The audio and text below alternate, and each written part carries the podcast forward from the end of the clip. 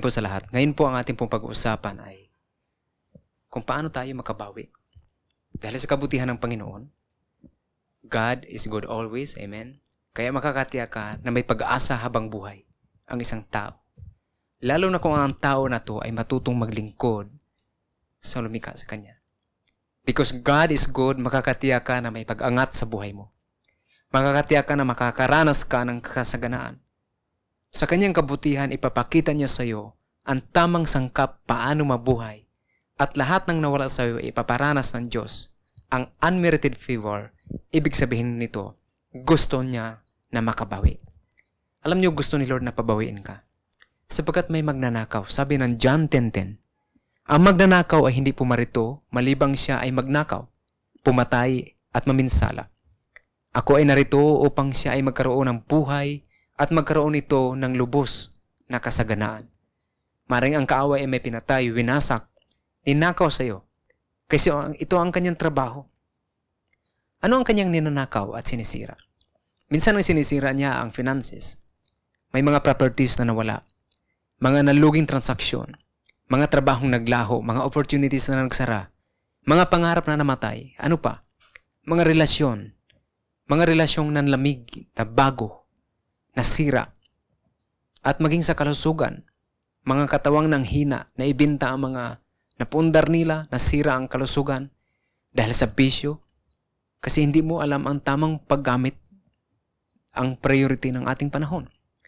Yun ay ilan lamang sa mga ninakaw ng kaaway sa mga tao.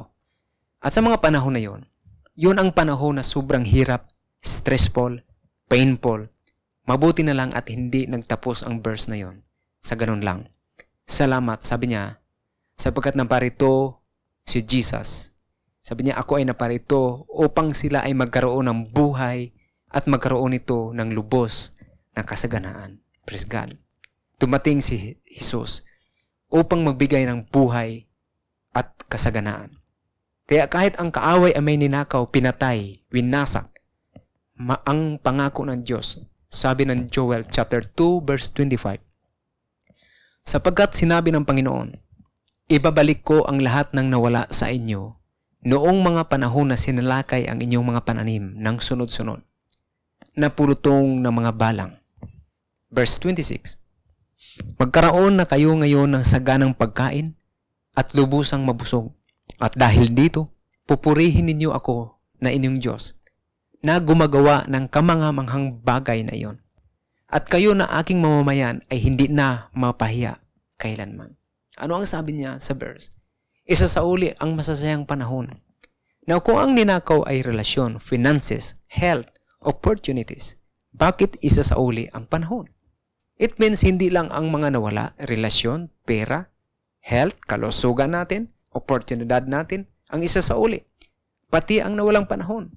Alam niyo po, napakahalaga ng panahon ipinanganak po tayo na ang may bumabalansi sa atin. Yun ang panahon. Time is the great equalizer sa buhay ng isang tao. Let's say meron kang 90 years old, 90 years na mabuhay dito sa mundong ito. Nung una mong birthday, ang balansi nito ay mayroon ka na lang 89. Pangalawang mong celebration ng birthday mo, ang balansi nito ay mayroon ka na lang 88 na taon. Yun ang balance sa taon mong paubos ng paubos. Kaya ang panahon ang kakampi mo at ito ang isa sa kayamanan. Kung ang panahon ng isang tao ay ginugol para sa iyo, ginugol mo para sa kanya, ibig sabihin, ikaw ay nagbigay at siya ay nagbigay ng isang kayamanan kasi kayamanan ang panahon. Ito ang mabigat. Bagamat kaya mong kumita gamit ang panahon na meron ka, ngunit hindi ka makakabili ng panahon. Now, kung ang panahon sa buhay mo ay dumaan, ay mga malulungkot, panahon mo na yon na malungkot, depressed, worried, fearful, yun ang panahon na nawala sa iyo ang kayamanan. Sa halip, tinakaw ito ng kaaway. And that time, it was a lost time. Sino dito ang nagpipray, naghingi ng sabi mo, Lord, gusto ko humingi ng pabor sa inyo. Di ba kapag may sagot, masaya.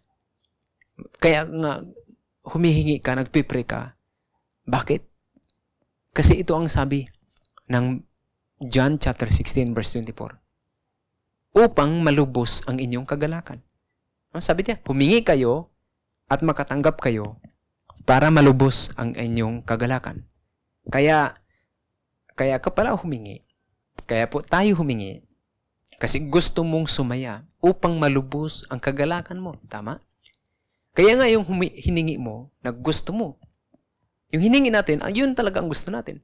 At pag natanggap mo ang hiningi mo, ano ang mangyayari? Masaya ka. Pero ito, ang trabaho ng kaaway ay magnakaw, pumatay, at manira sa iyong hiningi. Gusto niyang nakawin ang finances, sirain ang iyong kalusugan, wasakin ang iyong mga relasyon na nagbigay ng kagalakan sa iyo. Actually, hindi lang pira relasyon, health ang ninakaw. Anuhin niya yon? Anuhin ng demonyo yon? Ang tunay na ninakaw ng demonyo ay ang kagalakan dulot ng mga hinihingi mo. Humingi ka ng motor, tinanggap mo ang motor. Nung natanggap mo na to, masaya ka. Tama. Ay ngayon, nahugot. Ano nangyari? Malungkot ka. So, pag may ninakaw sa'yo, hindi ninakaw ng kaaway yung kayamanan mo. Ninakaw ng kaaway ang kagalakan, ang joy na dulot nito. At ang bawat panahon na ikaw ay malungkot, bawat panahon na ikaw ay stress, bawat panahon na ikaw ay depressed, worried, afraid, lonely, confused, discouraged, ay ang panahong ninakaw ang kagalakan natin. Ngunit may pa- panahong may nawala, may mga panahon mang ma- nawala, nasayang, nasira. Ito ay isa sa uli ng Panginoon sa atin.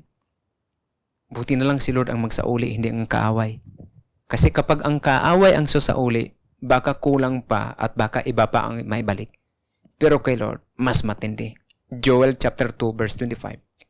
Sapagkat sinabi ng Panginoon, ibabalik ko ang lahat na nawala sa inyo noong mga panahon na sinalakay ang inyong mga pananim ng sunod-sunod na pulutong ng mga balang. Hindi na sinabi, ibalik ang pira. Alam mo bakit? Kasi given yon mabalik. Paano niya sauli ang panahong nagdaan?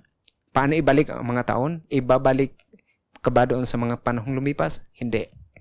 Hindi ka makabalik sa panahon na yon. Isa sa uli ang taon, ibig sabihin, bibigyan ka ng higit na kagalakan ngayon kumpara sa dati na nawala. Yun ang ninakaw ng kaaway sa iyo noon, na kumuha ng kagalakan mo. Ninakaw ang taon mo. Ang sabi ng Panginoon, isa sa uli niya, mas masaya kaysa sa dati. Mas matindi ang pabor kaysa sa dati. It means, pababawiin ka ng sobra sa nawala para hindi ka mapahiya. Amen. Pababawiin ka. Ito ang sabi, ibig sabihin ng pabawiin. Si David po, ang kwento ni, David sa 1 Samuel, lumusob ang mga Amalekites. Nagkataon na kasi na wala sila David. Kinuha ang mga ng mga Amalekita ang mga babae, lalaki, yung kanilang mga ari-arian, hayop, sinunog pa yung kanilang bayan. Pagbalik ni David, sobrang lungkot na wala ang kanilang pamilya. Nawala ang relasyon. Nawala ang kabuhayan. Nawala ang ari-arian. Sa sobrang depressed ng mga tao, gusto na nilang batuhin si David. Ano ang ginawa ni David? Sabi niya, David encouraged himself unto the Lord. Minsan, hindi mo kailangan ang tao para mag-encourage sa iyo. Ikaw mismo ang mag-encourage sa sarili mo. Encourage yourself unto the Lord. Kaya nga sabi niya sa 1 Samuel chapter 30 verse 8, Nagtanong si David sa Panginoon, Habulin ko po ba ang mga sumalakay sa amin? Matatalo ko po ba sila?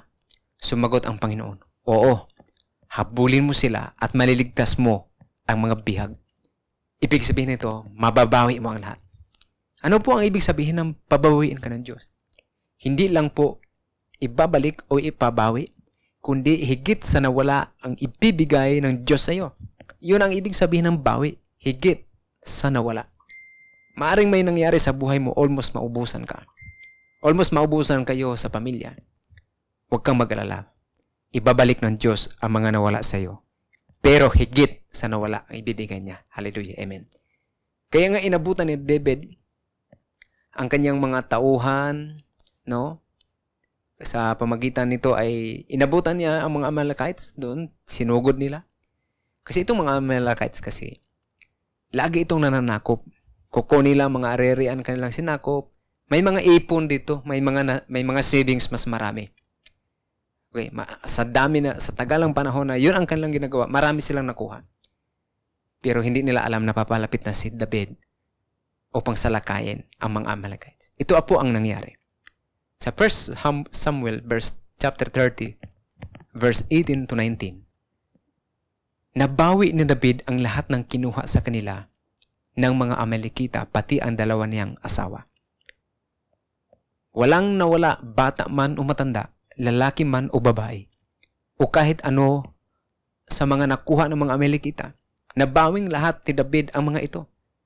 Pagkatapos, ito sa verse 20, nakuha rin niya, pansin niyo, hindi niya lang nabawi, nakuha niya rin lahat ng tupa at baka at pinaunan niya ang mga tauhan niya at mga hayop ito sa harapan at iba pang mga hayop sa, na sinasabi, ito ang mga nasamsam para kay David.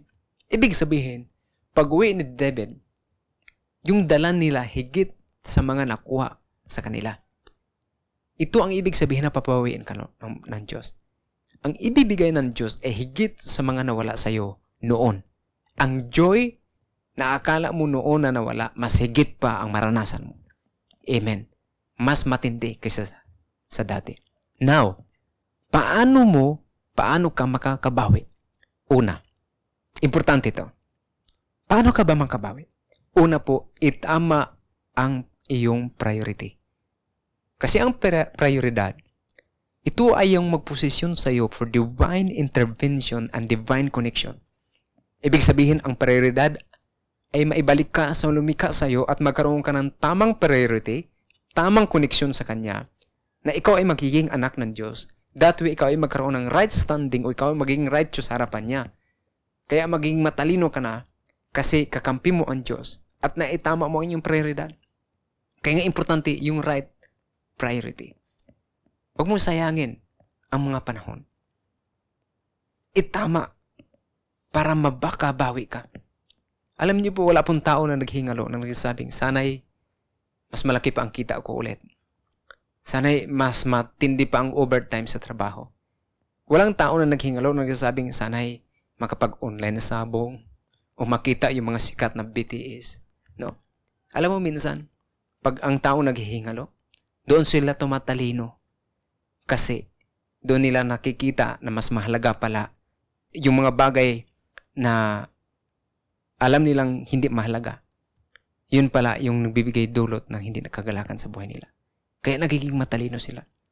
Yung iba na naghingalo, nagre-request pa yan, lalo na kapag may pera. Dok, pahabayaan niyo po ang buhay ko. Kung wala namang medyo pera, medyo may alam sa Bible konti, Lord, bigyan niyo po ako ng isa pang pagkakataon. Pag gumaling ako, bibigay ko ang the best para sa iyo. Maglilingkod ako sa iyo. Bakit? Kasi alam niyang hindi niya nagamit ng tama ang kanyang panahon. At alam niya ang ang kamay, yung kayamanan na binigay na panahon na binigay sa kanya ay nasayang lang. Kaya ang mga tao na nasa deathbed ay nagiging matalino.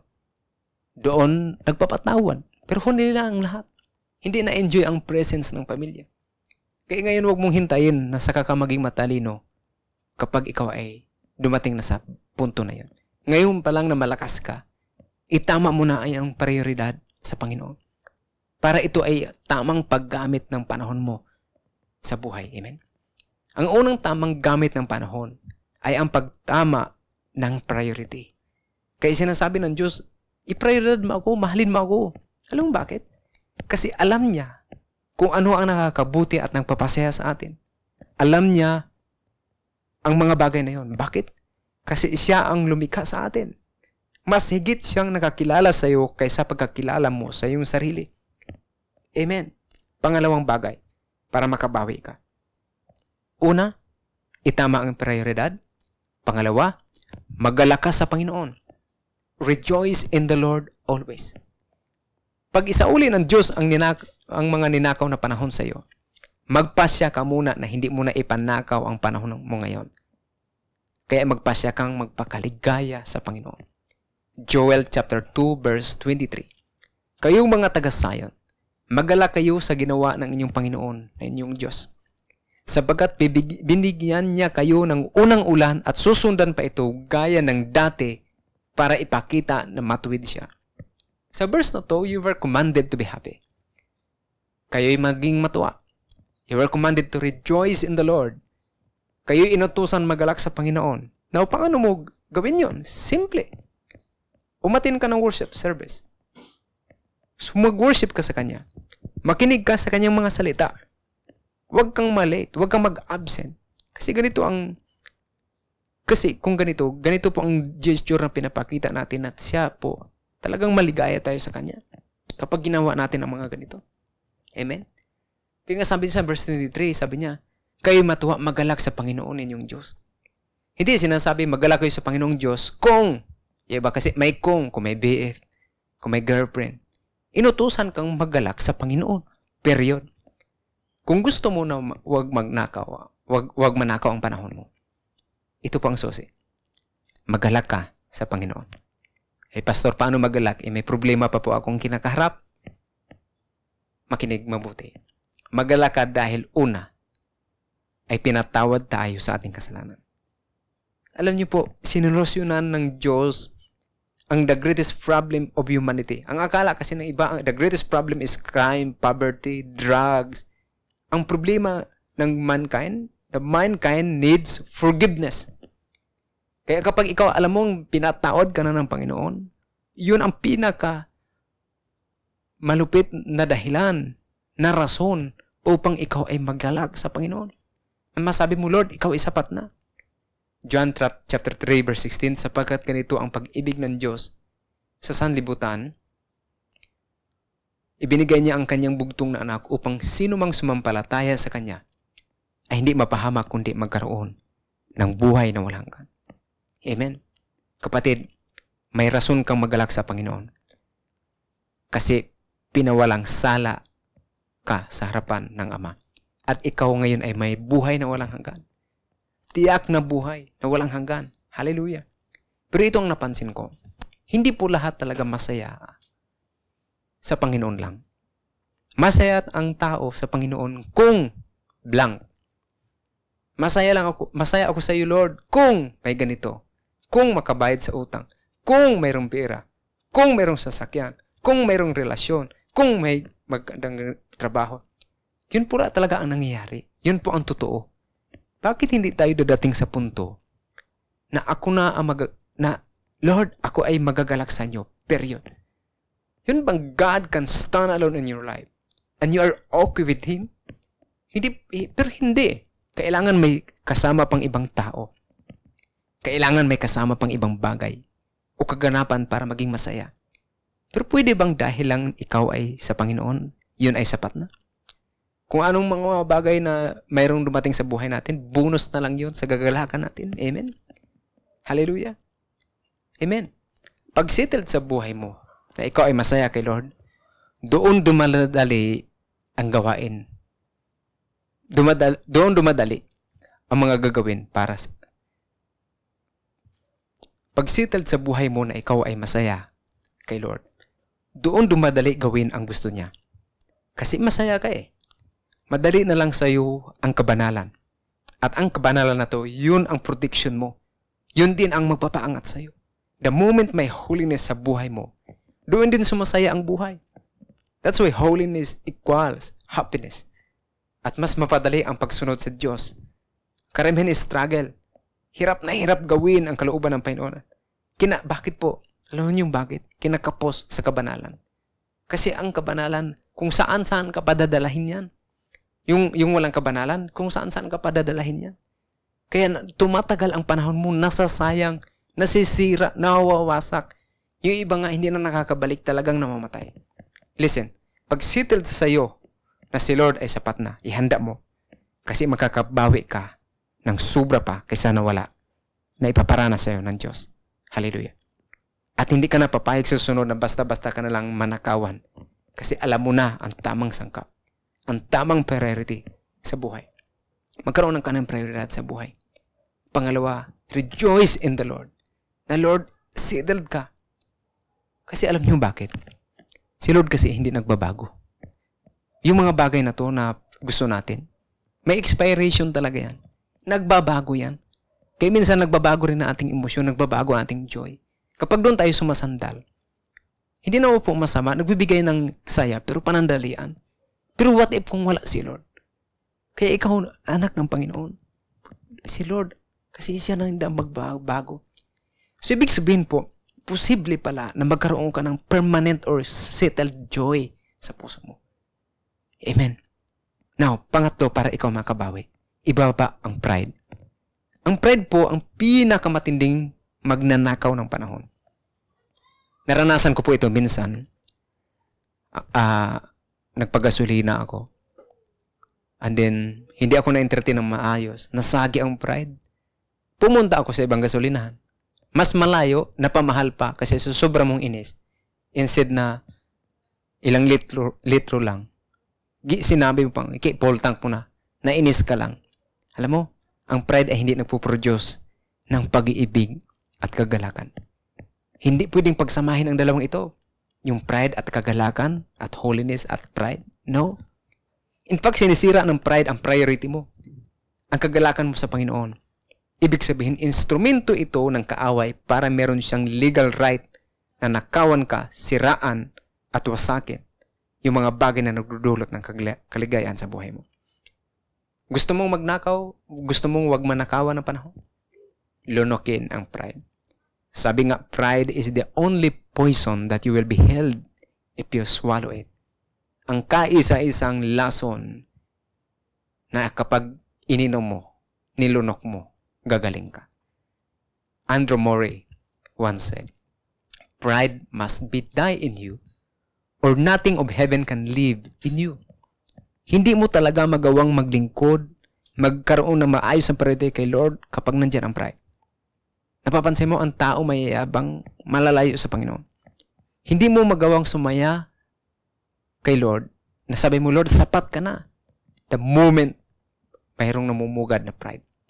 Kaya tinatarget ng kaaway ang pride mo para masayang ang inyong panahon. Tandaan yan. Tandaan po natin. Kasi yan po ang pumipigil ng tunay na kasiyahan.